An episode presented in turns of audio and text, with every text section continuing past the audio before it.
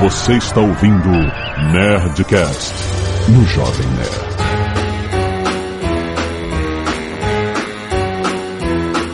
Hit the road, Jack. Don't you come back no more, no more, no more, no more. Hit the road, Jack. And don't you come back no more. Landa, landa, landa, nerds! Aqui é Alexandre Todo, Jovem Nerd. Só o Lucas Radaeli que pode compreender o estalão. Não é? Aqui é Lucas Adaeli e galera, eu não sei ler cardápio em Libras. Como é que é? Cheguei sábado no restaurante, o cara falou, já te trago cardápio em Libras. Eu falei, nossa, aí fudeu. Em Libras. Coitado, o cara tava tentando. Sim, fazer o quê? Aqui é o Azagal. E há quanto tempo que a gente não se vê, Lucas? Caralho, que filha da puta. Badadum. Muito bem, nerds! Estamos aqui com o Lucas Radaeli. Olha só, rapidinho pra você botar em contexto. Cinco anos atrás, a gente gravou o Nerdcast fantástico com o Lucas Radaeli, que é deficiente visual e é um cara mais batalhador e guerreiro que a gente já conheceu. E a gente falou nesse Nerdcast que tem o um link aí pra você ouvir sobre um monte de coisas da vida de um jovem deficiente visual e como ele se relaciona com o mundo, né? Lucas contou um monte de coisa e foi um mega sucesso na época. Ganhou 5 mil seguidores no Twitter, não foi, Lucas? da noite pro dia. E dois jantares. Muita gente ficou pedindo mais, né, Lucas? Desde aquela época. Caramba, eu quero mais Nerdcast com o Lucas e tal. E hoje, depois de cinco anos, a gente vai falar sobre mais aspectos da relação do deficiente visual com a tecnologia. A acessibilidade da tecnologia melhorou nos últimos cinco anos. Nos últimos cinco anos, o Lucas foi trabalhar no Google. O cara é engenheiro do Google, rapaz. É. E eu acho que não só a questão da deficiência visual, mas hoje muito mais do que antes, nós vamos falar sobre acessibilidade e como que as pessoas com qualquer tipo de deficiência e pessoas também sem deficiência têm interação com tecnologia, o mundo, ambiente, enfim. Excelente. Vamos bater esse papo fora depois dos e-mails. Canelada.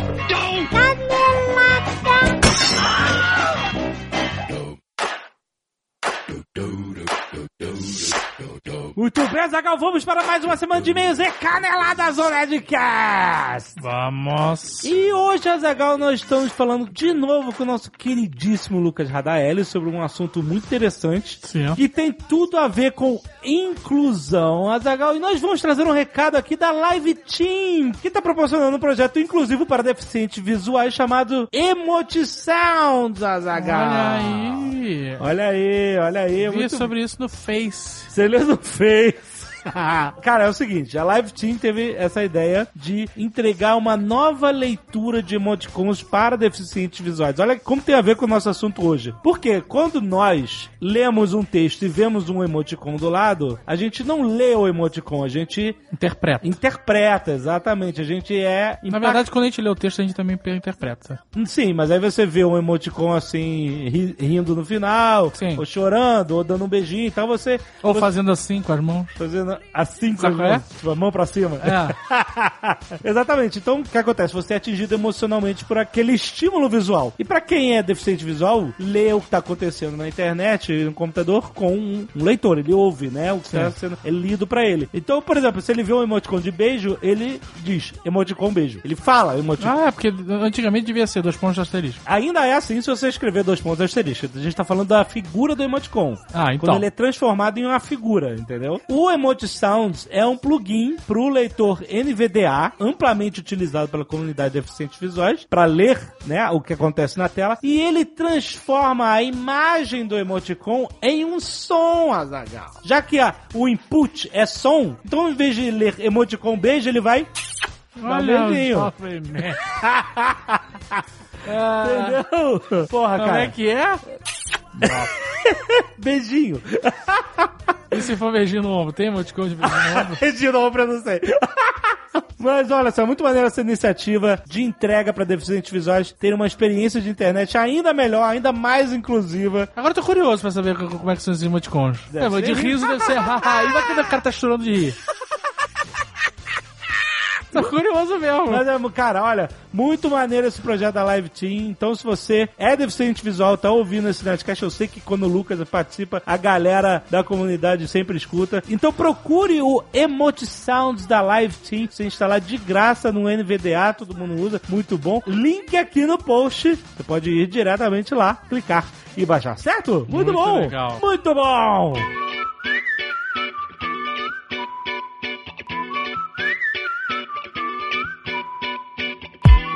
Nós vamos falar de Alura que está sempre aqui conosco. Eles estão lembrando a nós que já faz quase um mês que o carnaval acabou e tá na hora de você voltar a estudar.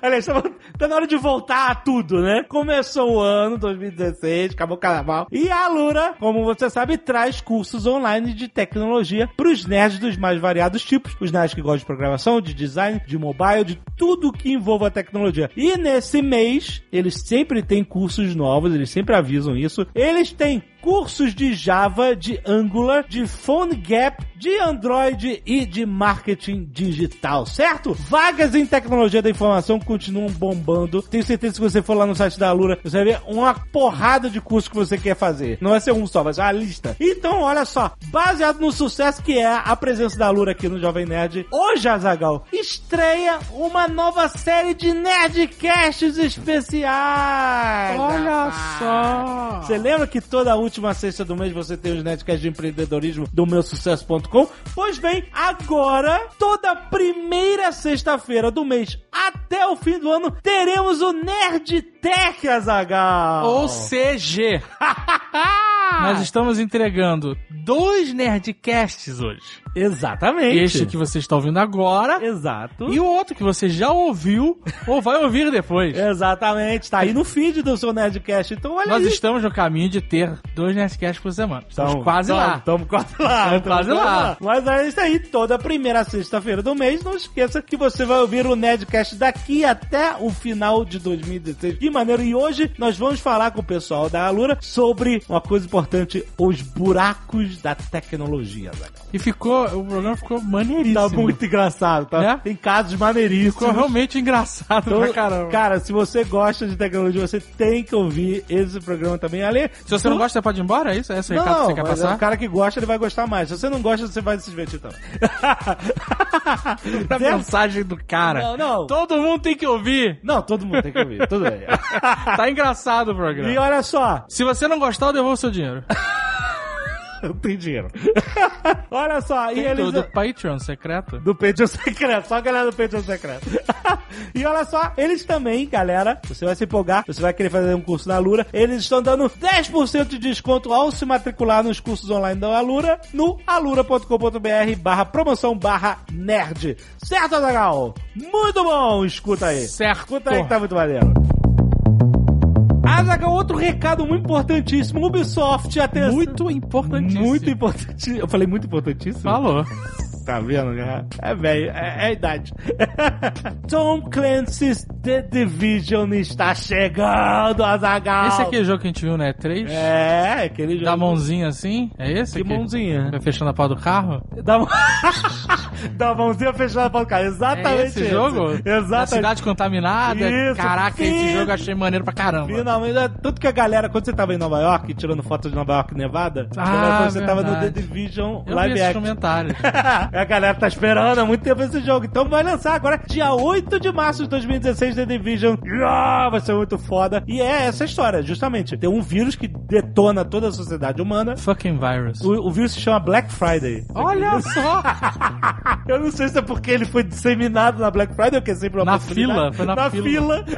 As pessoas estavam violentas brigando pelos produtos, né? E aí passou o vírus, mas tudo quanto é caraca. E aí é isso, a sociedade acabou, o governo, foram desmontados e tal. E o que acontece? The Division é o nome de uma unidade autônoma de agentes. Ou seja, não tem contato mais com o governo, não tem hierarquia. Esses agentes são treinados pra eles criarem uma célula autônoma de controle da merda que tá dando. Entendeu? Maneiro, É maneiro. maneira, maneira a ideia, né? né? Então é isso, Nova York devastada. Engine gráfica nova chamada Snowdrop, todo mundo ficou impressionado, muito bom. Vai vir aí, cara fechando a portinha, aquela coisa tudo.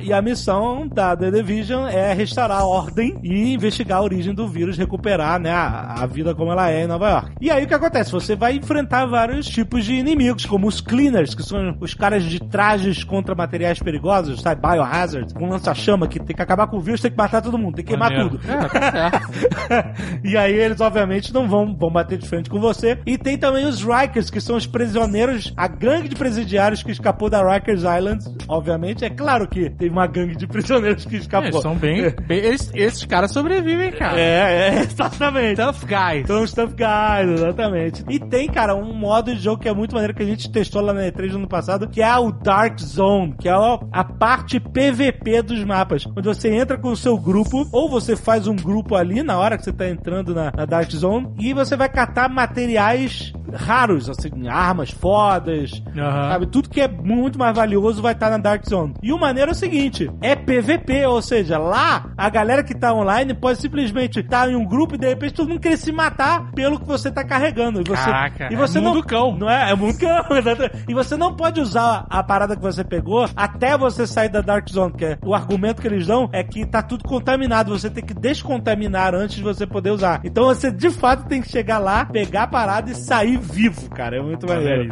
Muito maneiro. Então, The Division está aí, 8 de março de 2016. Não perca! Muito bom. Tem uma banda que adora jogar esse jogo. Uma banda? É. O jogo não lançou? Como assim? Adoram, jogam há anos. Lá vem. Que é? Joy Division.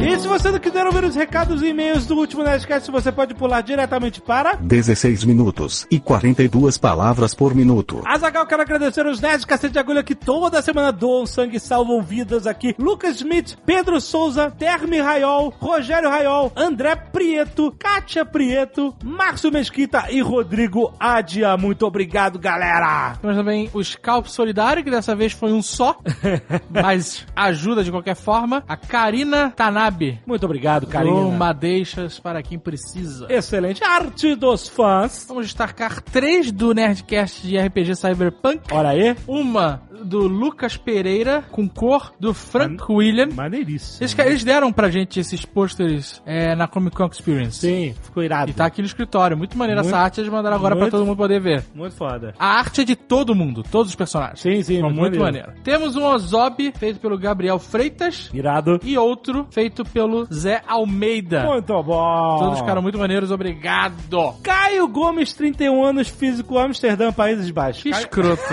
Pode isso? Que escroto. Pode isso? Babaca. cara, o, cara pode mandar Manda e-mail, ele que, que, que o Que que o- mal, passar? O mal robô tu deixa isso. Deixa eu passar. Vamos lá. Piadista. Cara, netos. No episódio de Doctor Who, vocês comentaram sobre como o fato da BBC ser uma emissora pública não ter um poder de financiamento tão alto. No entanto, as leis do Reino Unido garantem que a BBC tem um financiamento absurdo. Toda casa que tenha televisão no Reino Unido precisa pagar um imposto chamado Television Licensing Tax, que É é, verdade, o Guilherme Camilo, que é Reino Unido, né? Ele falou que ele comprou a TV e tinha essa porra desse imposto que ele tinha que quando pagar. compra TV, pum, bate o imposto. É isso aí. que custa 145,50 libras por ano. Caraca! Isso garantiu em 2013 e 2014 uma renda de 3,7 bilhões de libras só de impostos. Caraca, maluco! Cara, Cara! Leo. Exato, essa essa é a reação correta. Caraca, só como comparação, a HBO teve uma renda total de 4,9 bilhões de dólares, uns 3,5 bilhões de libras. Ou seja, a BBC não gastava com efeitos especiais porque não queria. Ela tava cagando fodamente. Não por falta de dinheiro. que impressionante. Thierry de Carvalho Banhete, tradutor, quase 25 anos. De Porto Feliz, São Paulo. Banhete. Tá aí um sobrenome diferente. Mas nunca vi esse sobrenome, exatamente. Salve, Netos! Fiquei muito feliz de finalmente poder ouvir o Nerdcast sobre essa fantástica série. Apesar da atitude, na minha opinião, ranziza do Alotone, Jovem Nerd e de outros participantes contra o nono doutor. Tem a galera fã do cara. e aí reclamou que a gente falou mal do cara. Não, não- faz mal. É gosto, é gosto, só isso. O Jovem Nerd, por várias vezes, elogiou as pequenas tiradas metalinguísticas e frases memoráveis presentes na série e tratou o pobre Christopher Eccleston como uma tábua sem carisma. Caraca, ele é muito sem carisma. Eu acho. Concordo que é difícil compará-lo com os outros doutores, sobretudo com o eterno David Tennant. Mas Eccleston tem a sua cota de momentos icônicos, alguns dos quais estão entre os meus favoritos de toda a série. É verdade, teve o episódio Are You My Mommy, que foi realmente bom, episódio duplo, que se passa na Segunda Guerra, bem maneiro, que foi dele, entendeu? Mas eu, eu atribuo a fodeza desse episódio ao roteiro e não à interpretação do Eccleston. Ah, então quer dizer que Deadpool é bom por causa do roteiro e não por causa do Ryan Reynolds! não, não, não, não. É por causa do Ryan Reynolds. Sim. Sim. Toma aí, Não, não, não. Ryan Reynolds faz diferença. Ele é carismático pra Podia ser qualquer... Não, sabe, você sabe que nem era o Ryan Reynolds. Como não era o Ryan Reynolds? É uma máscara, pode ser qualquer Mas pessoa. é ele. Ele nem tava no cenário, ele Não, tá é em ele. casa. É ele, cara. Ele fica dublando de casa. Mas é ele, cara. Ele tá lendo um roteiro, Mas é aí- isso. ah, você tem um input dele, é isso que interessa. Mano, é input. Mano, é input. Para que esse e-mail não se resuma só a reclamações de um fã, vou complementar o que foi dito no programa sobre o fim do The Silence, que é um dos melhores momentos do arco. A Lotone tinha razão ao dizer que foram utilizadas imagens do pouso da Apollo 11. É, enquanto todos na Terra estavam olhando para suas TVs, o Doutor e companhia feriram e capturaram um Silence para depois enganá-lo e gravá-lo dizendo You should kill us on sight. Ah, puta, eu não lembrava desse detalhe. É porque o The Silence é um... A galera, são os alienígenas, e quando você tira os olhos dele, você esquece que ele existe, sacou? Você vê ele, você sabe. Agora, se você olhar pro lado, você não lembra do que aconteceu, você não lembra que ele existiu, e aí ele te mata, sacou? ok. E aí, eles usaram o negócio do pouso da Lua. No momento em que o pé de Neil Armstrong toca a superfície da Lua, aparece a gravação que, graças aos poderes de sugestão pós-hipnóticos dos Silents, resulta em todos os espectadores se virando para os Silents mais próximos e atacando. E a partir daí, sempre que o ser humano assistir o pouso na Lua, receberá a ordem ao avistar algum Silent remanescente e irá matá-lo. E aí, depois que matar, não lembra que fez isso, entendeu? Sacou? Esse é o plano. só. Muito que bom. plot. Muito bom, tá vendo? Tem coisas boas. Ah, obrigado pelo excelente programa e se o Azaghal estiver aí, informo que não é o meu primeiro e-mail. Olha aí. Tá bom.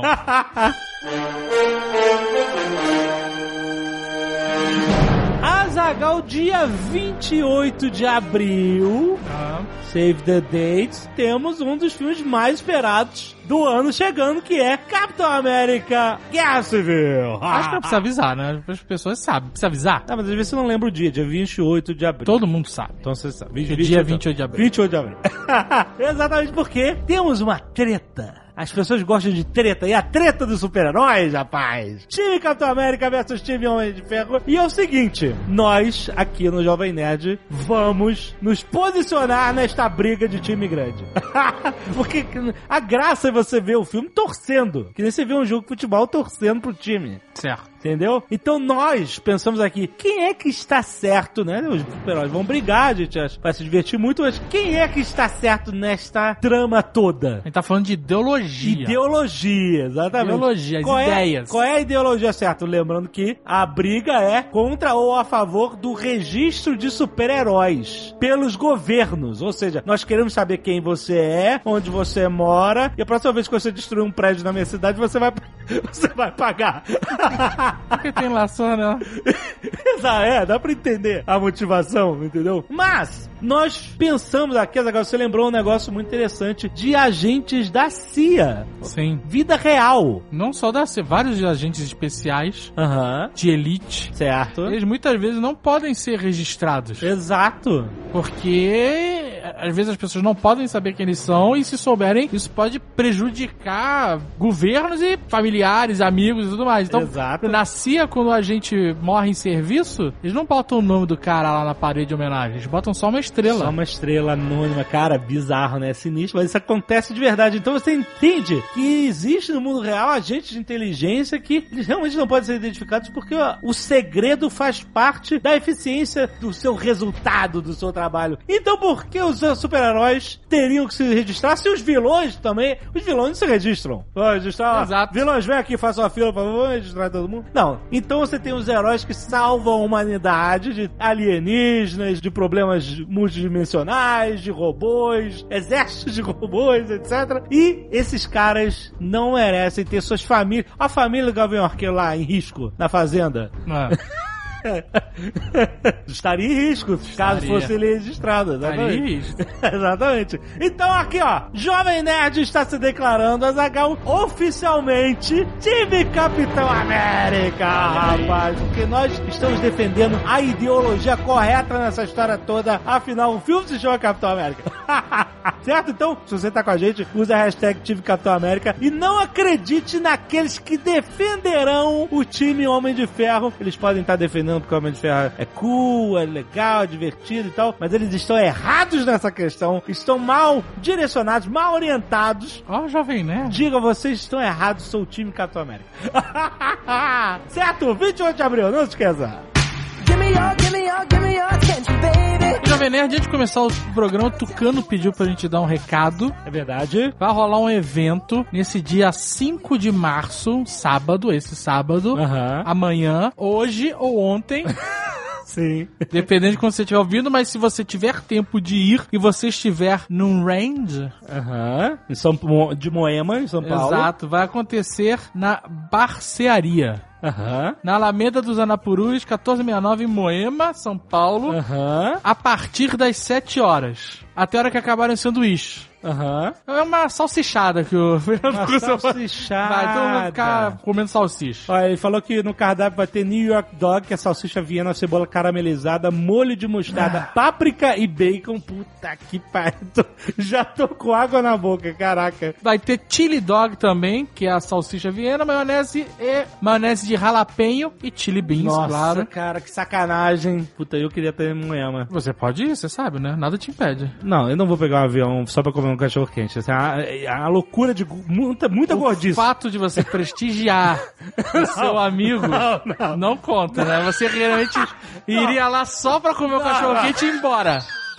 claro que teria isso, velho. Mas não, não vou pegar o avião pra isso ainda. A entrada é gratuita. Olha! Você só paga o que você consumir, claro. certo. O bar vende cervejas importadas, então se você tá nessa vibe, se você gosta de tomar cerveja importada, Aham. é uma boa opção também. E ele dá a dica, ele pediu pra avisar pra não chegar muito tarde, porque corre o risco da comida acabar. Não, olha aí. Ainda mais sendo de graça, aquela loucura. Não, a né? comida não é de graça. Ah, não, não, eu sei. mas Vamos não- deixar isso bem claro. Sim, a comida não é de graça, exatamente. Você pode colar lá de graça. É, exato. Pode tirar foto com o tucano de graça também. Não, acho que é melhor você bater uma foto segurando o sanduíche. Muito bom.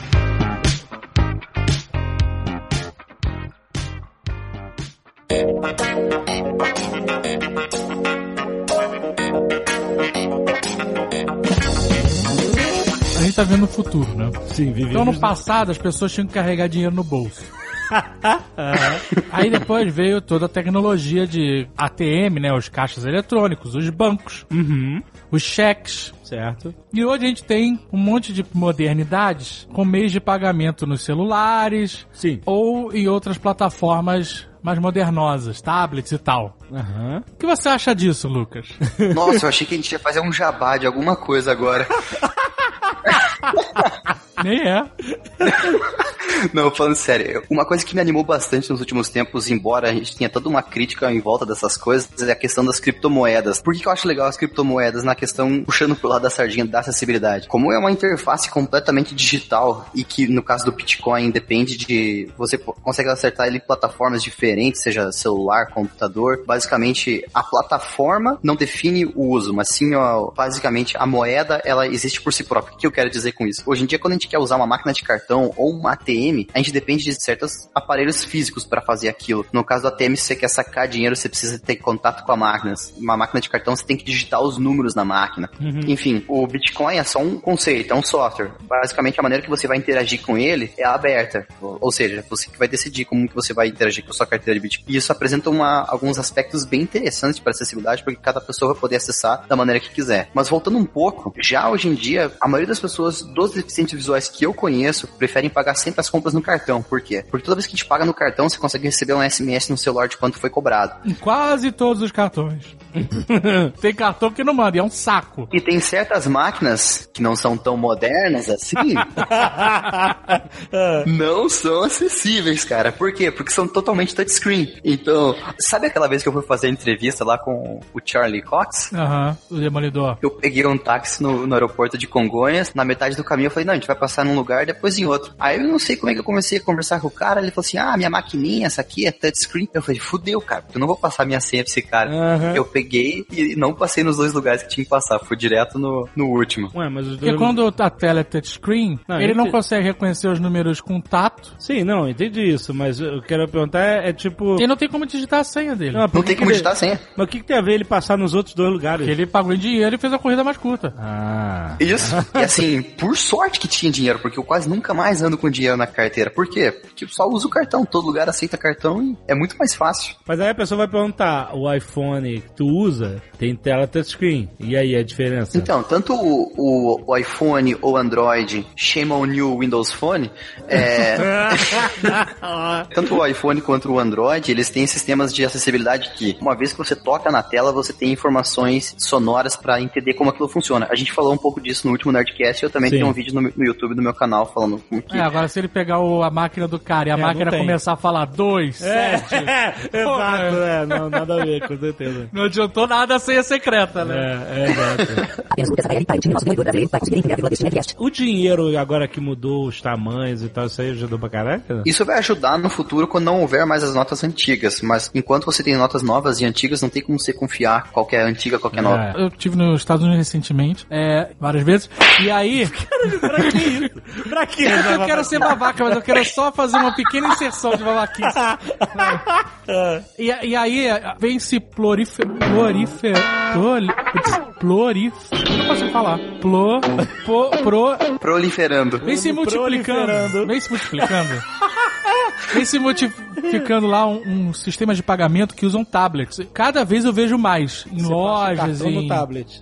É. É, você, é, é um, é um tablet, às vezes um smartphone, mas muitas vezes é um tablet que fica em cima daquela gaveta de dinheiro, sabe? Aham. Sei. E esse tablet, você digita sua senha, assina com um dedo, né? Com Sim, sim, eh, sim. digitalmente. Exato. E ele já tem um leitor de cartão ali, é um sistema pronto, fechado de, de pagamento, O né? leitor de cartão é um negócio que acopla, né? no- É, mas, mas já- esse, esse é um sistema pronto. Eu, eu vi, cara, eu vi isso na Comic Con, em stand pequeno, que ele é muito pequeno, leve, fácil de transportar e tal. Mas ele não tem essa parada da acessibilidade. Ela é, ah, assim, não é só. O problema não é um problema do Brasil. Ah. É um problema mundial. Porque eu não vi se ele tem, por exemplo, entrada de fone, que onde. Só que ainda que esse é um pouco mais razoável, né? Porque você só precisa fazer o slide do cartão e o tablet só tá lá pra você poder fazer a assinatura com o dedo, né? Mais ou menos, porque, por exemplo, se você vai num restaurante, lá nos, nos Estados Unidos, por exemplo, você passa o cartão e aí ele te dá opções de gorjetas. E você tem que escolher uma delas. Sim, Sabe? isso é verdade.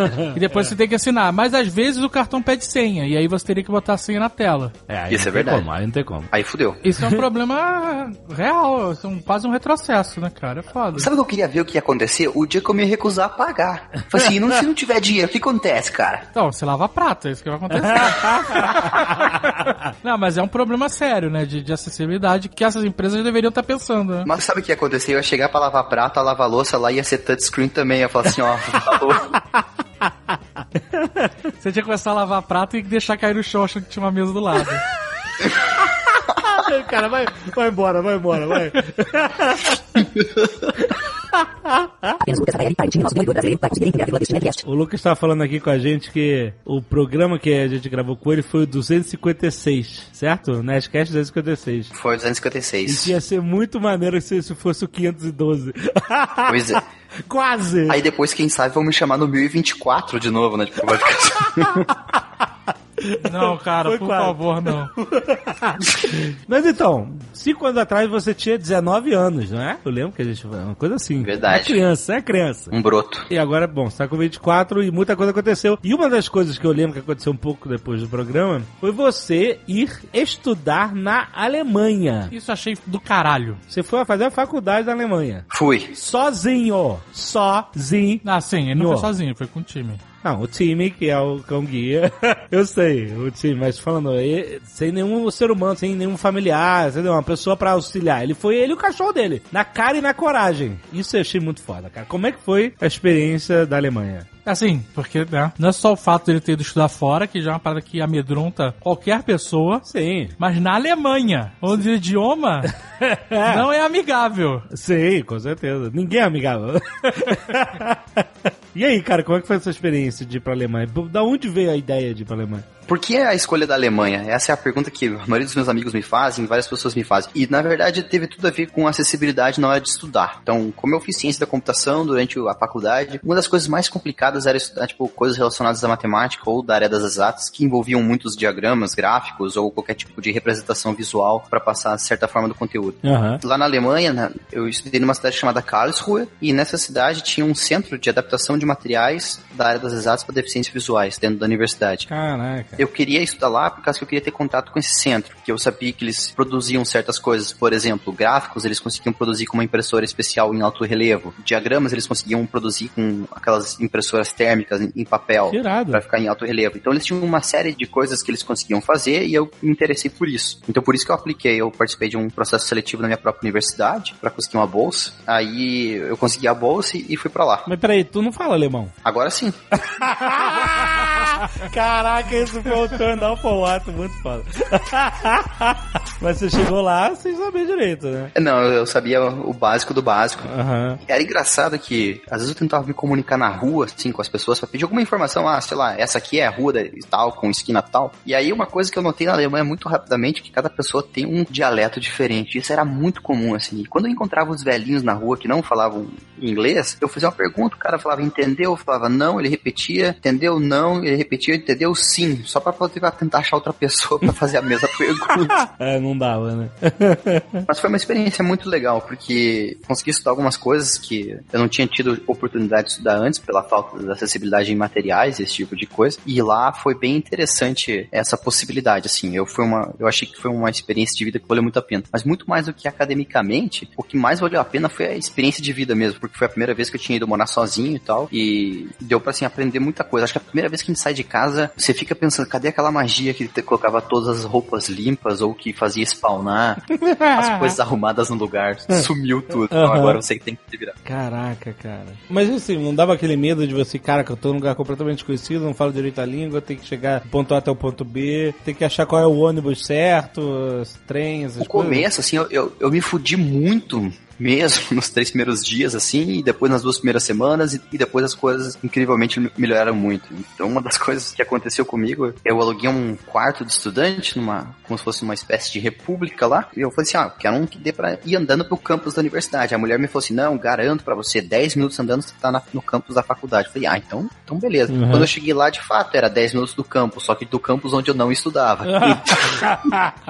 Caraca, e aí? E aí, cara, que o tempo que eu fiquei morando nesse lugar foi uma complicação, porque era a coisa mais residencial do mundo. Pra você ter uma noção, as ruas nem calçada tinha. Então era uma Nossa. confusão. Felizmente consegui mudar de quarto em uns três dias e aí a minha vida começou a melhorar. Mas aí, quanto tempo você ficou lá? Deu sete meses só. Qual era o curso que você foi fazer lá exatamente? Eu fiz quatro matérias, porque eu precisava no Brasil só fazer matérias optativas, então eu fiz quatro matérias optativas no curso de Ciências da Computação de lá e validei essas matérias no Brasil. Ah, maneiro. E o que, que você tirou dessa experiência, assim? Tipo, caraca, foi foda, foi perrengue só, valeu a pena. Como é que foi o resultado pra você dessa experiência? A coisa que eu achei mais, mais curiosa foi, eu fui pra lá justamente só por causa desse centro de acessibilidade. E o que aconteceu? Esse centro funcionava de uma maneira que eles contratavam pessoas pra adaptar os materiais, enquanto esse centro só tinha revisores que revisavam esse material e enviavam pros alunos. De quatro matérias que eu fiz, duas delas, as pessoas que eram responsáveis por escreverem o material e, e me enviar, nunca me enviaram nada. E assim, eu sempre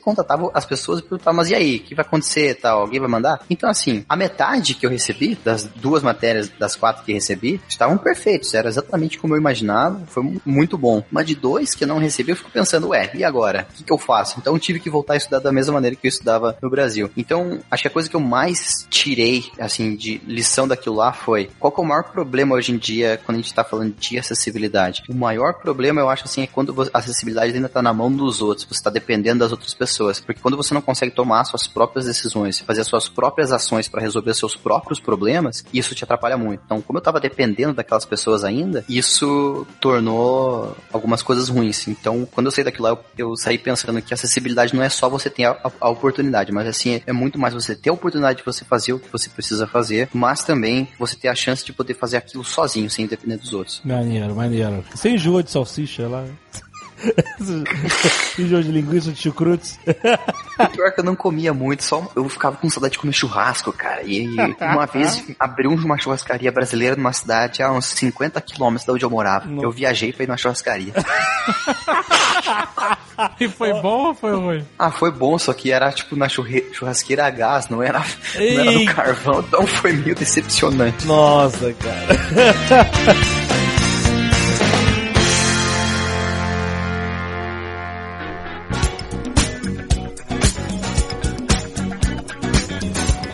mencionou a entrevista que você fez com o Charlie Cox, que é o, o ator que faz o Demolidor na série da Netflix. Você fez pra gente, pro Jovem Nerd, foi muito irado, ele se amarrou. Aliás, a Netflix falou que depois que acabou a entrevista, ele só ficava falando da sua entrevista, que ele ficou, se amarrou pra caralho. Ah, que massa. Ficou, foi lembrando pra caralho. Você sabe que foi engraçado, a gente tava lá num evento da Netflix, sentado numa mesa, as pessoas começaram a se apresentar. Eu sou tal repórter, trabalho pra, sei lá, veja, eu sou tal, tal repórter, trabalho no CQC, não sei o que, trabalho em tal revista. Uhum. Aí chegou na minha vez, eu sou o Lucas, e eu, eu dei dois segundos e falei, eu não sou ninguém.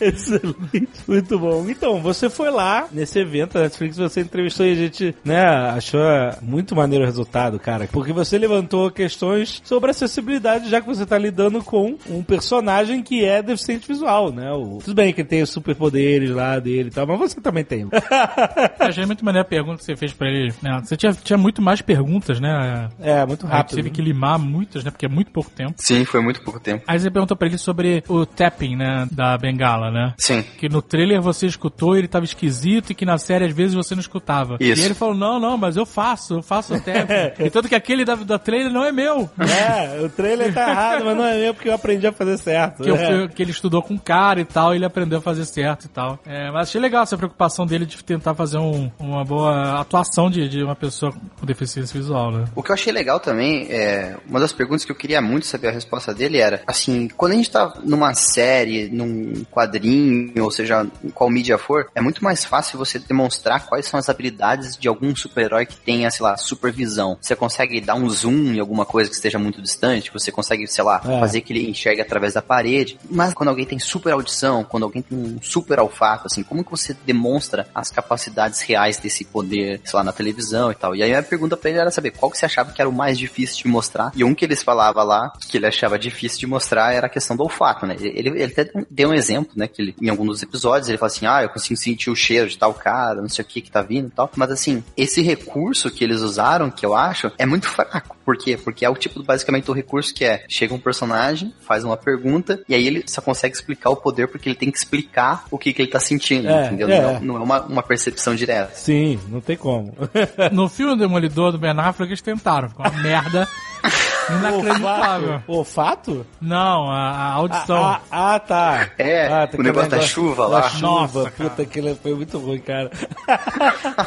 no videogame, muitas vezes eles, quando quer mostrar um poder de super percepção de olfato, eles fazem visualmente como se o olfato que você tá sentindo específico fosse uma nuvem que fizesse um caminho pelo ar. Porque, cara, realmente é difícil de passar em qualquer mídia dessa. Eu fui, olha só, Ah, eu fui num, num filme, numa apresentação no, no Festival do Rio, muitos anos ah atrás, você vai contar essa história da cartelinha. do John Waters, fui ver Odorama. Aham. O filme, você quando entra, você recebe uma cartela com umas raspadinhas, umas bolotas que você raspa. E aí você tá vendo o filme e aí em dado momento do filme aparece o número na tela que tem sua correspondência na cartela. Sim, Quando isso acontece, você tem que raspar a cartela e ali vai ter um cheiro já dá certo. que é referente ao que tá acontecendo. É uma tentativa. É, pois é. Mas é, existem outros lugares em que eles aplicam esse sentido, tipo, no Epcot Center, quando você vai. aquela bola do Epcot Center, você tem uma, um cenário que é a Biblioteca de Alexandria pegando fogo. E aí eles botam um cheiro de queimado artificial pra você sentir mais ou menos, né? O, Tem uma outra atração lá de filme que é o Soaring. Sim, Que sim. é- simula uma asa delta, uma tela é, 180 graus de grau. 180 graus, então você não, não, é, né, não vê ela toda, então você fica muito imerso no- na imagem e você tá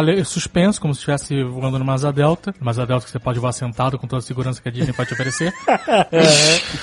e eles ficam ma- botando cheiros justamente é, referentes ao que tá passando que funciona bem legal. Mas são experiências muito específicas, né? Sim. E não são de massa mesmo, como TV Não, ou cinema, não. né? E, e- e também gera problema, porque é, às vezes, já li que se relata que esses odores são artificiais e, e você não tem como garantir que nenhuma pessoa não tenha alergia aos produtos químicos que geram esses odores, entendeu? Então é muito complicado você trabalhar com é, realmente a percepção do cheiro, do, do olfato em qualquer mídia que você queira trabalhar, né? Nunca li sobre pessoas que morreram no Sorry por causa daquele cheiro de laranja, É, mas nada, nada impede do cara ter, sei lá, algum tipo de alergia realmente. Não é grave, mas o cara fica. Isso poderia ter em livro, né? Você vai lendo o livro e raspe aqui. Raspa a página do livro. É. Imagina, o livro vai custar 500 reais. Esse livro. É.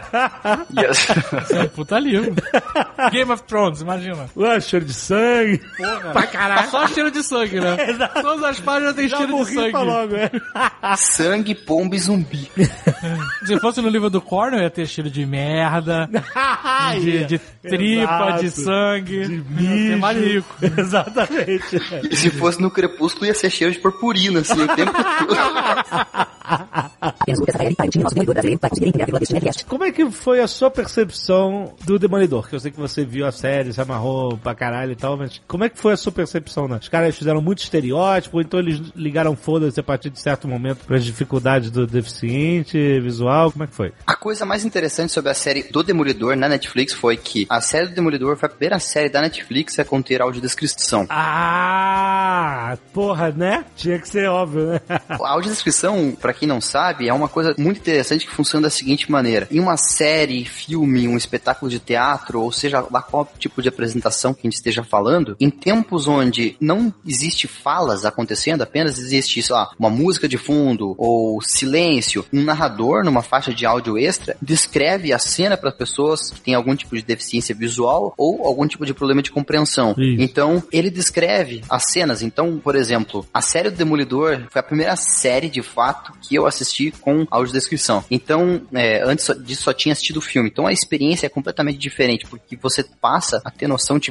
vários detalhes que você não tinha noção que estavam lá antes. Então, eu achei que isso trouxe uma experiência completamente nova pra mim quando eu tava assistindo a série. Puta, que do caralho. Aquela cena do corredor, então, no segundo episódio, é toda, toda descrita, né? Sim, totalmente. A minha cena favorita, na verdade, é o combate do, do episódio 9, que no spoilers here, mas Qual é o combate? contra o ninja lá. Ah, tá. Então, pra mim é- foi a melhor descrição assim de combate, foi a que eu me senti tipo mais imersiva, por assim dizer. Se alguém quiser ter uma noção de como que é a audiodescrição, é fácil. Seleciona um episódio do, do Demolidor na Netflix, vai em seleção do áudio e seleciona inglês audiodescrição. Mas aí, é, assim, é que eu tô com preguiça de fazer isso. É, Caralho, cara. como é que é? Fica o áudio por cima e um, e um áudio da audiodescrição ao mesmo tempo? É, por exemplo, assim, finge que nós estamos num silêncio aqui agora, daí o narrador vem e fala assim: Azagal com preguiça, senta-se na cadeira de cueca enquanto coça sua pança.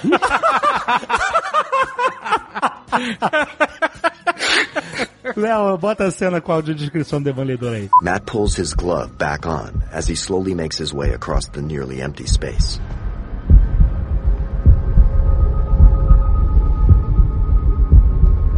Stopping, he balls hands into fists at his sides. I didn't come here for you. A voice comes from the empty entryway. But I am the one you have sought. The ninja in red drops from above into the entry. He takes a three-point karate stance. Slowly and confidently, he strolls toward Matt. É Isso equivale ao seu amigo que vai no cinema com você e fica sussurrando, né? O que que tá acontecendo, né? Você já Sim. viu vários filmes assim, né? Você já falou pra Sim, gente, né? sim. Quando não tem audiodescrição e só, se tô sozinho, tento pegar só pelo ouvindo pelo áudio o que tá acontecendo. Se não, vai algum amigo falando o que tá acontecendo. Se não, felizmente agora temos vários bastante coisa com audiodescrição. E cinema? No cinema ainda não, no, não no Brasil Fora pelo do menos. Brasil, desculpa, babaca. Fora do Brasil tem. Porque você pega um. É, você um pega. Exatamente, você pega um fone que tá sincronizado com a tela. Não, não todas as salas, mas algumas e algumas Sim. sessões Sim. tem sessão com audiodescrição. O primeiro filme com audiodescrição que eu assisti no cinema foi o filme do Django. Olha aí. Foi muito doido. E isso é muito legal. Como é que ele descreve aquela roupa ridícula que o Django escolhe? Eu não lembro mais, cara. Já faz muito tempo. Quando que foi isso? O Django escolhe uma roupa ridícula. ele escolhe uma roupa azul ridícula lá, cara. É muito bom. A parte mais interessante é você ter audiodescrição na própria sala de cinema. Como é que funciona? A faixa normal de áudio do cinema vai sair pelo alto-falante da própria sala de cinema, só que você tem um fone de ouvido que você coloca em uma orelha só, onde a faixa de audiodescrição vai ser tocada só no seu ouvido. E a coisa que eu achei mais legal foi que eu pude ir com meus amigos no cinema, assim, nós fomos todos juntos, não teve que ter uma adaptação especial, assim, ah, vamos fazer uma sessão só com aquele filme na audiodescrição. Não, era uma coisa integrada, assim, então era assim, a participação minha e dos meus colegas era a mesma coisa, então isso acho que foi o maior diferencial pra mim. Cada um curtiu o filme igualmente, sem precisar encher o saco do outro, falar, essas coisas, né? Muito maneiro. Sim, muito bom. Para para. Como é que foi a ideia de trabalhar no Google? Que é a sua área, né? Na Google. Na Google, é a? É a O? Não sei. Pô, você que sabe, você que tem que saber. Eu sei. Você não trabalha aí, porra? Mas e aí, conta aí. Assim, quando eu tava fazendo o curso de ciência da computação, eu sempre eu imaginava se eu ia querer continuar seguindo algum tipo de carreira acadêmica ou se eu ia querer trabalhar em alguma empresa fora. Em 2013, eu ouvi falar de um projeto que o Google tem na Europa chamado Google Scholarship for People with Disabilities, que é uma bolsa de estudos que eles dão para pessoas com algum tipo de deficiência que estejam estudando qualquer curso na área das, seja ciência da computação, sistemas de informação ou alguma coisa relacionada nas áreas das exatas e tecnologia. Como eu não era um cidadão europeu, eu não podia aplicar para essa bolsa. Só que ao tentar aplicar para essa bolsa, eu acabei entrando em contato com o pessoal de recrutamento do Google. Eu falei, olha, eu queria ter participado desse projeto da bolsa, porque eu ia pegar essa bolsa, ia começar a fazer mestrado. Mas eu falei assim, ó, mudei de ideia, tô voltando pro Brasil, vou, vou me formar. E eu queria saber se não tem como fazer uma, uma entrevista. E eu falei assim, ó, você manda o seu currículo, aí você vai passar pelo processo seletivo que nem todas as outras pessoas passam. Aí foi mais ou menos assim que aconteceu. Eu voltei, terminei a faculdade e enviei meu currículo para essas pessoas para poder fazer o processo seletivo.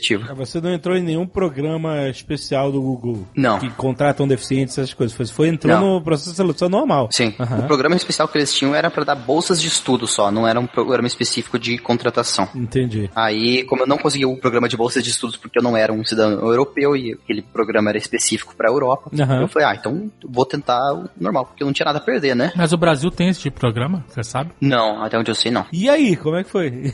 Ah, o processo seletivo é complicado, é difícil, é que nem funciona para todo mundo. Primeiro, todas as pessoas que estão aplicando para alguma vaga de engenharia, elas passam por uma análise de currículo. Se elas passam por essa análise de currículo, eles vão para uma entrevista de telefone. Se eles passam por essa entrevista de telefone, eles passam para a fase das entrevistas presenciais, onde se faz é, basicamente de cinco a seis entrevistas presenciais com outros engenheiros que trabalham já na empresa e, e se você passa disso, aí depois que vem o, o resultado. Ah, mas não tem aquelas dinâmicas em grupo, tipo, vocês estão numa barca, qual de vocês vai matar o outro para sobreviver? Aquela pergunta, qual é o seu maior defeito? Aí todo mundo fala, nossa, eu sou muito perfeccionista. É, exatamente.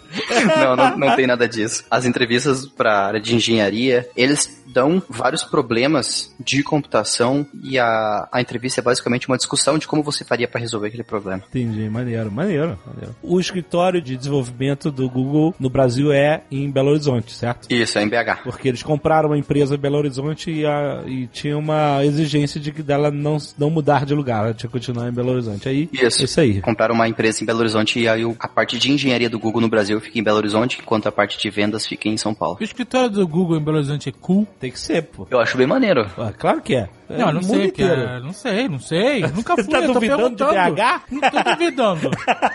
Eu conheço o escritório de São Paulo, entendeu? Sim, sim. Sei que ele é cool. Sim. Tô perguntando pro Lucas, que está no escritório de VH, se lá é cool. Ah, não. A gente queria conseguir. tá tentando negociar um escorregador. Eu acho que o escorregador foi até que longe, mas existe alguma coisa chamada segurança do trabalho, lei brasileira, que basicamente proíbe, não, não proíbe, mas dificulta muito a gente ter um escorregador. Não vai ter mais escorregador. Ah, que pena. Mas pão de queijo tem todo dia. Apenas Lucas nosso ganhador brasileiro para conseguir entender a vírgula deste Nerdcast. E aí, cara, como é que é você chegar num ambiente de trabalho desse, no escritório de engenharia do Google e começar o seu trabalho? Como é que é a, a acessibilidade da tecnologia na sua estação de trabalho? Hoje em dia, o meu trabalho não tem nada a ver com acessibilidade, assim, propriamente dita. É, eu trabalho no time de search. O time de search é responsável por desenvolver o, o algoritmo de busca do Google. Então, é, Caraca, hein? o meu trabalho, é- eu trabalho muito mais em, em back-ends e, e em algoritmos do que em front-ends e desenvolvimento de interfaces com o usuário. Aham. É, embora o time de acessibilidade do Google encontre-se nos Estados Unidos, principalmente, então é por isso que eu não trabalho com isso. Então, mas eu acabo ajudando eles de uma maneira indireta. Se diz o time de acessibilidade, é a galera que trabalha com justamente fazer o Google ser acessível. Isso, Né? seja lá qual produto for. Sei. Não, mas então você trabalha com search, né? Isso, trabalho só. Você trabalha com leitor de. Chega lá, leitor de tela normal, abre tela de código, ele lê tudo pra você, você- aquela velocidade absurda, o Creo 5. e é isso, você programa. É basicamente Isso. isso, sabe? É, esse é o, meu- o meu dia a dia. Então, Peraí, deixa eu perguntar um negócio sobre search. Existe alguma possibilidade de quando a pessoa escrever jovem, Começou. jovem nerd ser a primeira resultado da busca? Tem pagando. você paga e aí ele bota lá. Mas eu queria saber um negócio. Aquele negócio de autocompletar, quando você digita o negócio, ele autocompleta. Aquilo é feito com um algoritmo de números de buscas ou isso tem a ver com o seu histórico de buscas também? É diferente pra cada pessoa. Ah, isso eu não posso falar. Ah, porra, tentei. É sempre um mistério. Você já viu pessoas fazendo poesia com isso? É muito bom, Ah, cara. Pessoas fazendo sério? screenshots dos. Tem um vídeo no YouTube que o Isinobre fez chamado Pesquisas Malucas do Google. Então, por exemplo, se você tem um site WordPress, Aham. se você tem um blog no WordPress, toda vez que alguém faz uma consulta no Google e cai no seu blog, você consegue saber que consultas que, te le- que levaram as pessoas pro seu blog. Ah, sim, sim, de fato. E ele fez um vídeo lendo as piores consultas que as pessoas digitaram pra chegar no blog dele. É um vídeo sensacional. É, é coisa de completamente nada a ver, cara. Eu Não lembro, tipo, puta, não lembro agora nenhum exemplo desse. Mas sei lá. Putaria tcheca. Aí é fácil de chegar no 19.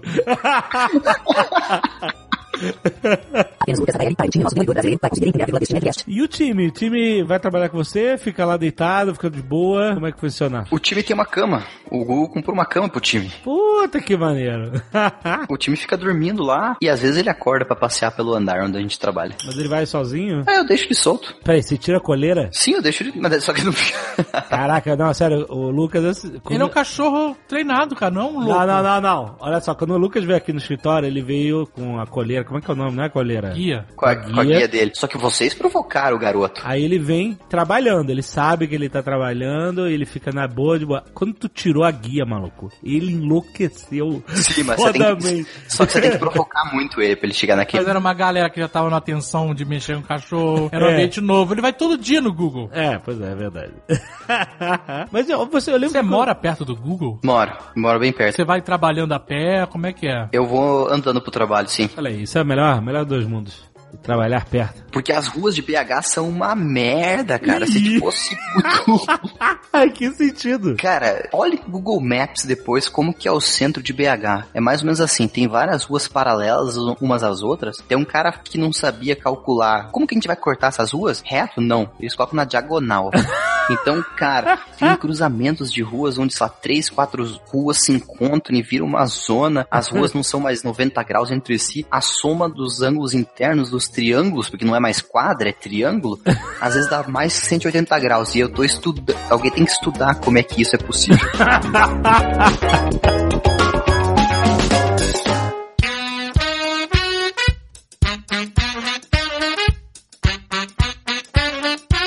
Já que a gente tá falando em tecnologia, vamos pro foco. Qual é a definição, a melhor definição hoje que você daria pra acessibilidade na tecnologia? Que a tecnologia provém pra você. A definição que eu gosto de pensar para acessibilidade é: acessibilidade é um conceito que a gente aplica para quando a gente quer tornar as coisas usáveis por qualquer tipo de pessoa. Aham. Então, quando a gente fala de acessibilidade, normalmente a gente sempre está associando a pessoas com algum tipo de deficiência ou que tem algum tipo de dificuldade. E isso não é verdade. Que, por exemplo, vamos supor que a gente encontre um site na internet em Flash, tá? Oh, que beleza.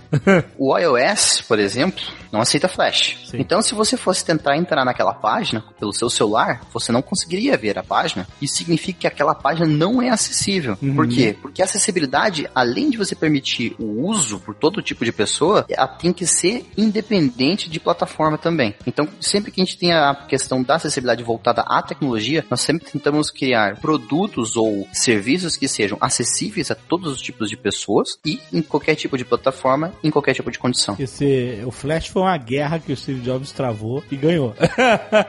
Morra, Flash. Ele falava que o Flash ia morrer, vai morrer, vai morrer e morreu. Acabou morrendo. Por exemplo, como que a gente pode achar um outro exemplo de acessibilidade em um, um contexto na- nas nossas próprias vidas? Quando você está dirigindo, você supostamente não deveria estar olhando para o seu celular. Então você precisa de uma maneira diferente para conseguir acessar o seu celular, para você conseguir fazer aquelas funções. Então a gente já comentou antes que uma coisa ser acessível, ela tem que ser, a gente tem que conseguir qualquer tipo de pessoa conseguir usar ela. E esse é o exemplo mais óbvio que as pessoas conseguem imaginar, que é pessoas com deficiência ou não. O segundo era independente de plataforma. O que, que é independente de plataforma? Foi o nosso exemplo do iOS, você conseguir acessar uma página independente se você esteja no seu celular ou no seu computador. E agora, acessibilidade independente da condição, da maneira que você queira usar aquela funcionalidade. Que é, no carro, seria interessante se você pudesse usar comandos de voz ou algo semelhante para você poder controlar o seu celular e realizar as ações, seja para atender o celular, fazer uma ligação ou mandar uma mensagem. Uhum. Porque se você usar a voz, isso não prejudicaria o ato de dirigir. Eu conheci na Campus Party um cara que ele faz teste de acessibilidade em site bêbado. Ele é pago pra isso. Ele, ele fala que, que o seu site tem que ser tão intuitivo que um bêbado consiga fazer as paradas que tem que fazer. Então ele bebe pra cacete e grava a- a- os resultados do, da- do teste dele. É, mas assim, isso entra também. Acessibilidade para os bêbados, coitados.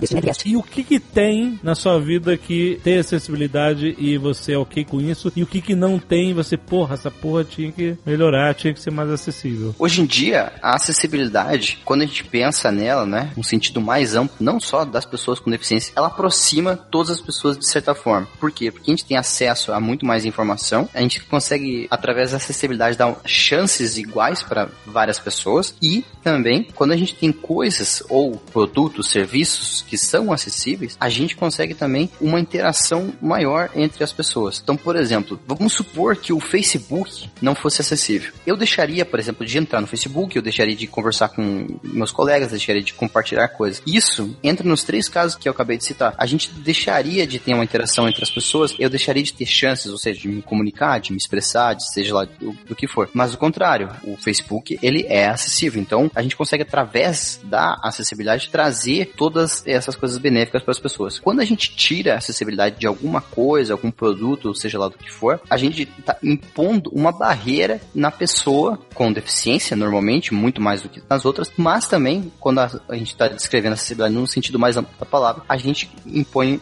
barreiras para qualquer tipo de pessoa. Por que, que a acessibilidade acaba sendo muito mais importante para as pessoas com deficiência do que para as pessoas que não têm deficiência? Porque, às vezes, quando algo não é acessível, ela só dificulta um pouco a vida de uma pessoa normal, mas ela acaba impossibilitando completamente a pessoa com deficiência de fazer o que ela queria fazer. Me dá exemplos práticos, né, assim, que você encontra na sua vida, no seu dia a dia. O que que é foda por ter acessibilidade e o que que atrapalha pra caralho por não ter? Vamos pegar o exemplo que a gente estava conversando no começo do programa sobre a máquina de cartão. Agora, toda vez que eu entro num táxi, ou eu vou entrar num táxi, eu sempre pergunto, porque agora é muito comum terem as maquininhas de cartão. É, as maquininhas de cartão por touchscreen. Eu pergunto, qual que é a sua maquininha? Então, se não é a máquina que eu consigo utilizar, eu tenho que procurar outro carro. Uber, cara. Não tem em BH Uber. ainda, né? Não tem? Na verdade tem, eu só, eu só não queria fazer jabá, mas na verdade eu só uso Uber agora. Que aí você não tem problema com isso. Uber, me manda um crédito aí. Vai, vai chegar Uber em Curitiba e a gente vai começar a ser apedrejado aqui na rua. Galera, se cadastra no meu código do Uber aí, eu vou, vai estar no post do Jovem Nerd. Eu Ah. quero que você se cadastre, eu vou ganhar 20. Aí, vamos botar o código do Lucas mesmo aí. Por que? Tu ganha? Se você Ganha, ganha. Olha aí. Deixa eu deixar bem claro, eu vou ganhar 20 reais, mas você que se cadastrar com o meu código também ganha 20 reais. Caraca, que beleza. O que que melhorou nos últimos cinco anos em questões de tecnologia de acessibilidade? Nos últimos cinco anos, a gente tem uma comunidade muito mais forte, seja de usuários de Android ou usuários de iOS, que estão se importando com acessibilidade. O que, que isso quer dizer? A gente tem várias pessoas que ainda falam e comentam com desenvolvedores de aplicativos, esse tipo de coisa, porque no primeiro Nerdcast que eu participei aqui, uma coisa que eu disse foi que eu me perguntaram se eu acreditava que ainda existia preconceito conceito e o que eu disse foi que eu acreditava que existia muito mais desinformação. Aham. Na área da acessibilidade, o que existe muito mais é desinformação do que falta de vontade. Porque uma pergunta que as pessoas podem se fazer é: ah, por que, que eu deveria me preocupar com acessibilidade ou por que eu deveria fazer tal coisa acessível? Primeiro que se você não fizer, você é um babaca, né? Porque você vai basicamente dizer que não tá se importando com as outras pessoas.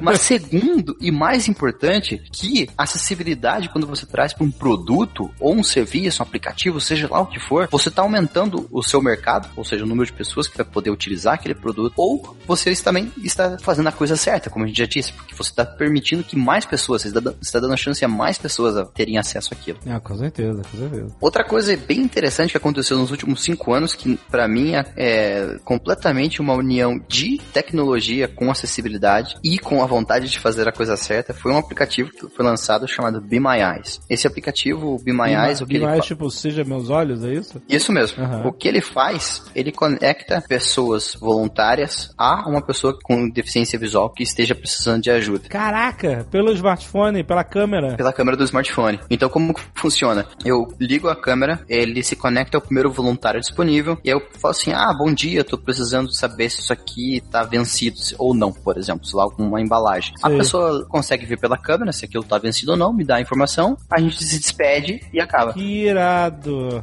Mas isso é uma- um serviço pago? ou- Não, ele é gratuito. Então, existem as pessoas que são voluntários, que querem participar. Muitas pessoas eh, se cadastram no, no Be My Eyes e me falam assim, ah, eu nunca recebi um pedido de ajuda. Por que que acontece? Isso acontece porque tem muito mais voluntário do que pessoa precisando de ajuda. O que é uma coisa boa, porque isso não vai, tipo, pesar pra ninguém, assim, ah, você não vai ter que ficar ajudando toda hora, todo dia. Tem amigos meus que se cadastraram e falam assim, mas eu nunca consegui ajudar ninguém, nunca caiu uma chamada pra mim e eu queria ajudar alguém. Que aí qualquer pessoa com smartphone pode receber, é isso, né? Sim. Então, deixa simplesmente instalado lá que vai dar certo. Uma hora alguém vai chamar. Ah, olha aqui, se você entrar no site, no bemyeyes.org, tá dizendo aqui, pessoas com visão, devem ser os voluntários, 341 mil. E pessoas cegas, tá escrito aqui 25 mil. Pessoas ajudadas, 126 mil. Ou seja, realmente tem muito mais gente ali disposta a ajudar do que usuários. Mas eu, eu- vou fazer uma pergunta que eu tenho que fazer.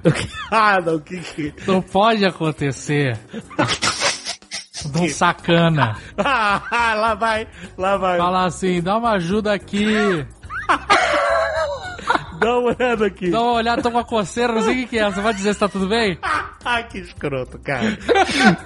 não, cara. Felizmente, tem um, tem, tem um anti-spammer lá, né? Então a galera. Ai, ai. Tem muita gente que foi banida. Olha, então teve!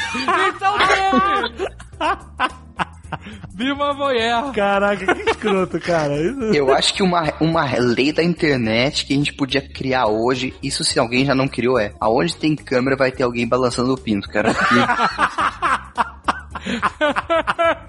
Isso é verdade. Tô baixando aqui, bem mais. Ah, tu vai se, se cadastrar pra ajudar? Não, Tu vai pra- tomar me pinto na cara. Eu quero que me ajudem. Eu quero que me ajudem. Não, eu tô brincando. Gente, olha só, se você, por acaso, faz parte da comunidade de deficientes visuais não conhecia o Be My Eyes, baixa aí, cara, porque, assim, tem muita gente disposta a ajudar mesmo, cara. Com certeza você... e se você não ajudou uma velhinha a atravessar a rua no último ano, também se cadastra no Bimaes que você vai poder fazer a sua boa ação no Olha próximo mês. aí, olha aí, muito bom. Excelente. Eu lembro que o Lucas fez uma espécie. Foi assim que eu conheci o Lucas, né? O Marco Gomes que falou dele pra gente. E falou que você no seu Twitter você queria beber alguma coisa no frigobar, você tava num hotel. Sim. E aí Ah. você ficou pedindo pra galera te ajudar. Você botava foto no Twitter. E falar pra galera falar. É, o que, que tinha na, na geladeira e tal. Era uma espécie de Be My Be Eyes. My Eyes. Sim, primitivo, né? Mas aí Porque agora. no eu- Twitter tu recebe muita zoeira, cara. Não dá pra confiar. Tu tem que filtrar. Não, mas agora eu, eu uso o Be My Eyes pra essas coisas. A última vez que eu usei o Be My Eyes, eu tava jogando um jogo de tabuleiro chamado Champions of Midgard. E aí a gente pegou e usou o- Be My Eyes pra pessoa do outro lado ler minha carta objetivo do jogo. Puta, Então, muito tipo- bom. Excelente. Eu, no papel de desenvolvedor, por exemplo, eu tenho um awareness de acessibilidade e eu quero trazer isso pro meu produto. Antes eu não. Eu tô me colocando no lugar, sabe? Imaginando que antes eu não tinha esse awareness e agora eu quero que meu produto tenha acessibilidade completa pra servir a, por exemplo, a você ou qualquer pessoa na sua condição. Qual é o roadmap de eu trazer acessibilidade de uma forma, não de uma forma errada, de uma forma assertiva pra dentro do meu produto, do meu projeto? Então, eu vou com isso, né? Vamos fazer dois exemplos separados. Vamos, por exemplo, pegar pegar uma pessoa que tenha, por exemplo, quebrado o braço que ela usa o mouse. Tá? Aham. Então, a partir desse momento, ela vai ter uma necessidade de acessibilidade. E vamos supor que essa pessoa só consiga agora é, acessar as informações do computador. Embora ela pudesse usar o mouse com outra mão, ela não consegue, né? ela vai usar só o teclado. Então, vamos supor que um software que está sendo desenvolvido, ele não tem atalhos no teclado. Isso tornaria esse software inacessível para essa pessoa que tem uma necessidade de acessibilidade, por mais que seja passageira. É verdade, olha aí. Então, quando a gente está pensando em tornar alguma coisa acessível, a primeira coisa que a gente faz é, vamos enumerar os casos onde, quais são as pessoas que vão estar utilizando, em que plataformas e sobre quais condições. Então, quando a gente consegue enumerar essas três coisas, a gente consegue começar a analisar o problema da maneira que ele tem que ser analisado. Porque quando a gente pensa, quais são as pessoas? Ah, ok, posso ter pessoas mais velhas, pessoas mais novas. O meu software, ok, crianças não vão usar, então posso descartar. Então, quando, no momento que você consegue fazer as pessoas, depois as plataformas e, por último, as condições que essas pessoas estarão acessando esse software, a gente consegue analisar os problemas e imaginar que tipo de problema vai começar a aparecer. E uma vez que a gente tem os problemas na mão, a gente pode começar a pensar em soluções para eles. Mas como é que eu não esqueço de alguém? Entendeu? Como é que eu incluo todo mundo sem esquecer de nenhum caso? Essa é uma coisa, uma pergunta bem interessante. A gente consegue dividir as principais dificuldades para se usar um produto ou seja lá o que for em algumas categorias. A gente tem as pessoas que têm algum tipo de dificuldade visual, ou seja, são aquelas pessoas que são completamente cegas ou têm alguma baixa visão. As pessoas que têm algum tipo de dificuldade auditiva, ou seja, elas são completamente surdas ou têm uma dificuldade em, em escutar. As pessoas que têm algum tipo de defici- é, deficiência motora, algum tipo de dificuldade motora, ou seja, elas não conseguem ter um movi- uma movimentação é, livre e sem impedimentos dos membros do corpo. E por último, a gente tem as dificuldades intelectuais das pessoas em usar os produtos. Quando a gente pensa nessas categorias, a gente consegue, por mais que a gente não entenda todos os tipos de pessoas que vão usar o nosso software, mas a gente consegue encaixar essas pessoas nessas categorias para começar a pensar nas soluções. Então, se um programa, por exemplo, só dá um alerta sonoro, a gente não precisa saber quais são todos os, os graus de dificuldade de audição que as pessoas possam ter, porque a gente sabe que ó, só um alerta sonoro pode não ser suficiente para essas pessoas. Então, vamos colocar algum indicativo visual também para essas pessoas. Aham, aham. De mesma maneira, a gente não vai colocar só um indicativo visual, alguma coisa piscando na tela, porque a gente sabe que através da dificuldade visual, a gente sabe que isso vai ter, vai causar dificuldades para certas pessoas. Então, quando a gente pensa nessas categorias, a gente consegue gerar uma maneira de poder incluir todas as pessoas. Posso dar um exemplo prático que as pessoas, a maioria das pessoas veem todo dia? Manda. Na televisão aberta, antes de começar um programa, Caralho, eu não entendo essa merda. tem um- uma classificação do programa, classificação indicativa de idade, né? Pra qual a, a- é, o programa é, di- é dirigido. Tem escrito a indicação e tem uma pessoa fazendo a indicação em libras. Mas não tem Mas não tem falando. som! Não tem som! o Lucas não sabe! Você sabe que tinha isso ou você nem sabe? Não. não. Não tem som, cara! Não som tem zero, som zero. Pois é, e- Silêncio total e mortal. Isso é o cara tentando ser inclusivo, fazer um negócio. Só que não. Só que esqueceu um detalhe importantíssimo. Não, mas acho que vocês estão esquecendo, é por causa que cego não assiste TV, só escuta rádio. Agora, é, eu queria perguntar sobre a engenharia reversa, porque a gente tá falando de incluir, de acessibilidade, né, de tornar tudo mais fácil para quem tem essa dificuldade de utilizar. Agora, como a gente faz para deixar mais difícil para os idiotas usarem a internet? Como? Como, exato. Como a gente impede que eles não são muito inteligentes, dá pra ver pelos comentários. Como a gente faz pra tentar fazer esses caras não chegarem até a gente? É, você tem que desafiar eles intelectualmente, cara. Eles vão embora. Tá aí, tá aí um, um desafio pra humanidade, né? Uma vez que o problema tenha sido identificado, né? Como que a gente resolve o problema, né? De acessibilidade? Uma vez que a gente já na- identificou todas as categorias de pessoas que possivelmente possam usar nosso software, as dificuldades que elas podem ter, a gente tem os problemas na mão, né? E como que a gente resolve esses problemas é um, um passo importantíssimo. A primeira coisa é a gente ter uma noção de como essas pessoas com essas dificuldades interagem com o produto ou o aparelho em si. Eu vou dar um exemplo que de certa forma tem a ver com tecnologia, mas, por exemplo, a máquina de lavar. Como que você acha, por exemplo, que uma pessoa com deficiência visual usa uma máquina de lavar? Boa pergunta, não sei. Normalmente é uma rosca que você gira, né? Pois é. É um dial que você fica Girando, é isso? Justamente, essa rosquinha que você usa pra girar, ela normalmente é um problema. Por quê? Por causa que ela dá a volta. O Jovem Nerd ele não faz ideia do que é uma máquina de lavar. Ué, Não sabe nem que existe. Ele tá aqui, porra, mas não é no tanque que lava? maluco, eu sei que tem arroz com maluco. tá bom, você lava roupa pra caralho, eu duvido. Eu sei do que se trata. Mas é, você tá falando que, como ela dá a volta, você não sabe o limite, né? Você não sabe o limite. Então, mas como que as pessoas com deficiência visual vão usar qualquer desses tipo de aparelho que tem algum tipo de rosquinha? Que você tem que girar ali o, Ah, o controlador. Elas contam, elas conseguem decorar o quanto elas precisam girar a partir do começo. Mas se aquela ro- rodinha do controle dá a volta completa e nunca tem um- uma trava, você não consegue contar. Mas você não sabe onde tá a setinha. Você não sabe onde está a setinha por causa que não tem o começo. Então, uma solução muito simples que poderia ter sido colocada nessa máquina de lavar que eu tô falando em questão seria simplesmente ter uma trava para ela não conseguir girar Verdade. de modo que você pudesse contar desde o começo. Então, esse é um exemplo de que uma vez que você entende como as pessoas interagem, ou seja, quais são as habilidades no caso, a maioria das pessoas com deficiência visual no- nesse caso decorariam o quanto elas precisam girar. Uma outra coisa que eu falei no, no começo do programa foi, normalmente quando você traz um problema de acessibilidade para uma pessoa que não tem deficiência nenhuma, uma pessoa normal, isso só vai atrapalhar a vida dela um pouco. Mas no caso da pessoa com deficiência visual, isso pode completamente impossibilitar ela de fazer alguma coisa. Não Aham. só deficiência visual, né? Qualquer deficiência. Nesse caso, eu posso até ficar sem lavar roupa, né? Ou vou pro tanque. A maneira de resolver os problemas é você entender como as pessoas in- interagem, como as pessoas que se encaixam naquelas categorias que a gente discutiu, interagem com aquele tipo de produto em questão. Existe algum site, algum roadmap, tipo, do básico, que ajude as pessoas a adaptarem os seus produtos, seus projetos a isso? Isso depende bastante, né? Então, quando a gente está falando de acessibilidade na internet, a gente tem o padrão que a gente chama da W3C, que define os padrões de acessibilidade para a internet, ou seja, como você faz para construir páginas acessíveis.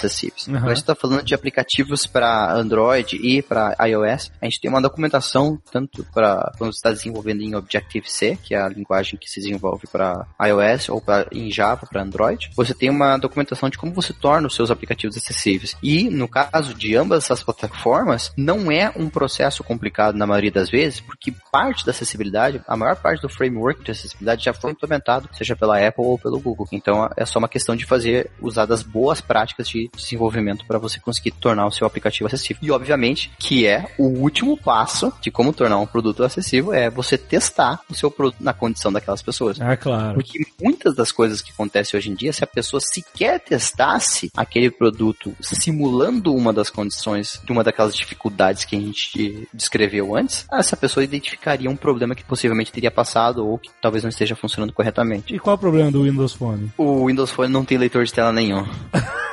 Olha, sério, cara? Sério, não nada, tem, não tem nada, nada. nada, ele não lê nada. Não. É por causa daqueles quadradinhos que eles gostam de fazer? de- Mas mesmo assim, isso teria como fazer acessível, mas ele não tem nenhum leitor de tela. Olha aí, cara. Alô, alô, Windows Phone.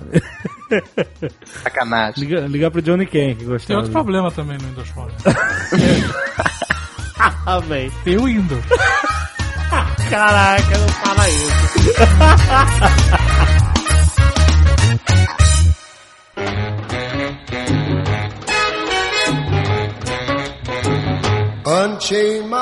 Você tinha comentado que você estava metido com alguma coisa relacionada à acessibilidade de board games. Verdade. Como é que é essa história? Ultimamente, um, um colega comprou vários jogos de tabuleiro, apareceu com vários board games, e a gente começou a pensar como que a gente poderia adaptar eles, como que a gente poderia torná-los acessíveis. Que assim, jogos simples, tipo xadrez, damas e tal, eles são fáceis de ser, né? Xadrez Sim. já existe, já existe um grid no xadrez conhecido pra quem joga, então você pode jogar só mandando os códigos da- dos movimentos, é bem fácil. É, mas você sabe que não é tão fácil assim se jogar de cabeça, né? O, o jogo de xadrez. É, você tem que estar decorando ali, né, a posição dessas peças e da peça O bom do xadrez, que, por exemplo, eu tenho um tabuleiro de xadrez adaptado, que as casas pretas são levemente levantadas em relação às brancas, e elas Uhum. têm furos no meio, peças se encaixam. Então, tem como você tocar no tabuleiro sem derrubar as peças, então você consegue sentir o tabuleiro. Então aí você não precisa memorizar ele inteiro. Entendi. É, mais fácil. Agora, com esses board games mais modernos e tal, que são bem mais complexos, como é que funciona a ideia?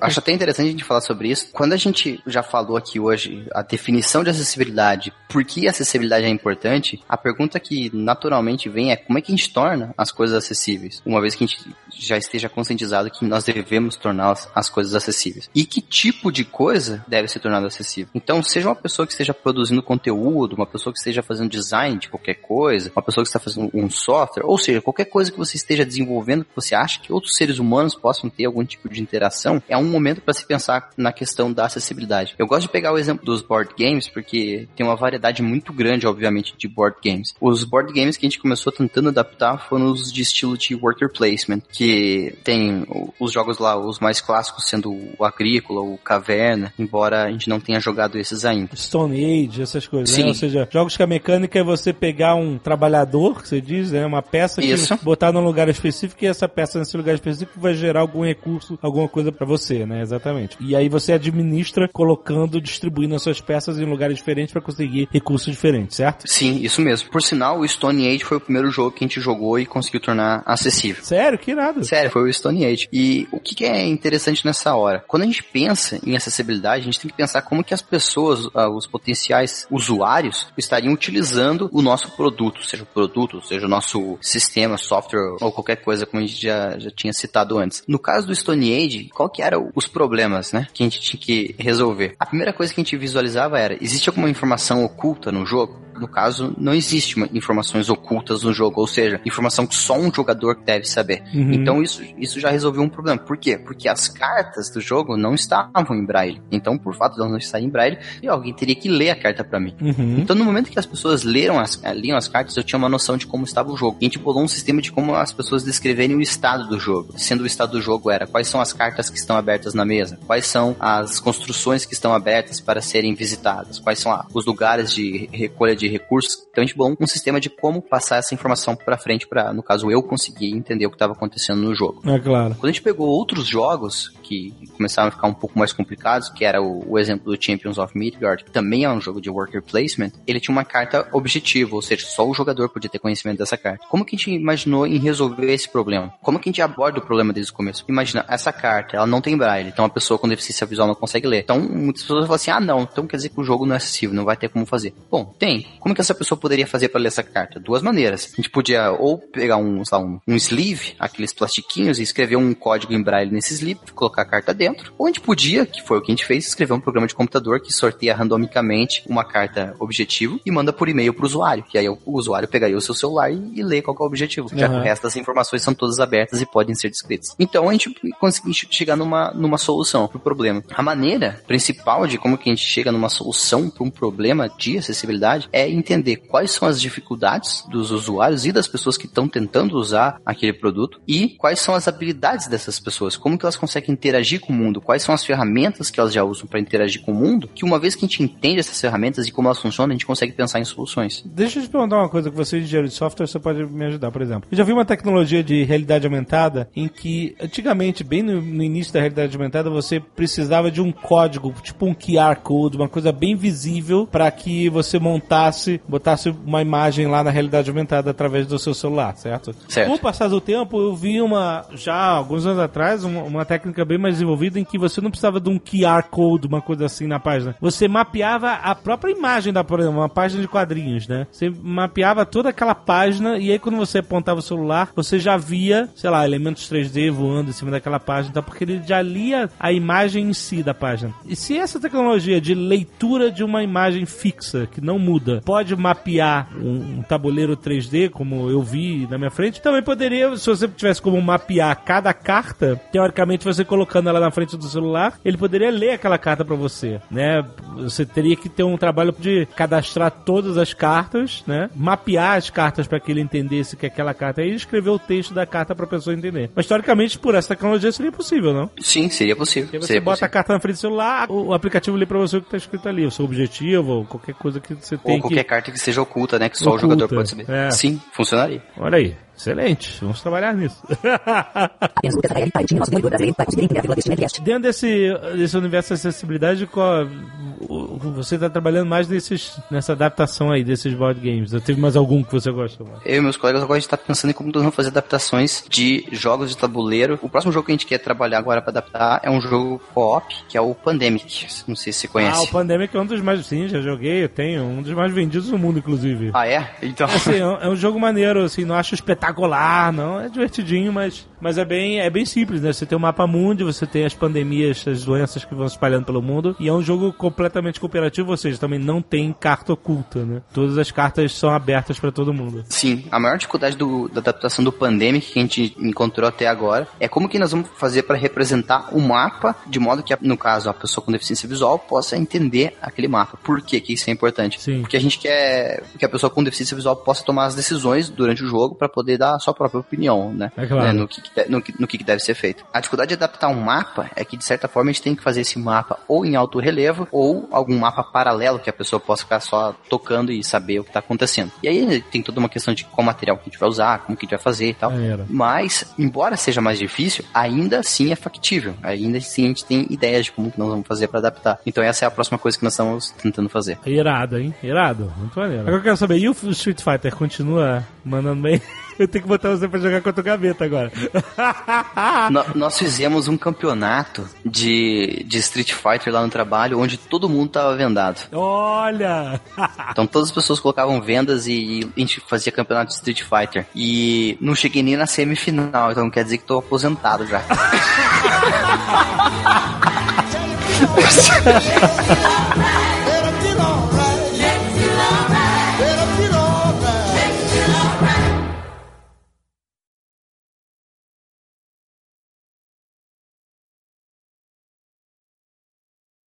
A definição que eu gosto de pensar de acessibilidade é. Ah, não, pera, desculpa. O iShopping?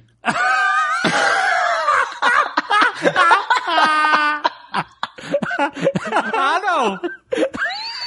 O cara tá passeando no Google Maps agora, achou o iShop. Não reclamem das piadas de estereótipo agora, senhores. Este Nerdcast foi editado por Radiofobia, podcast e multimídia.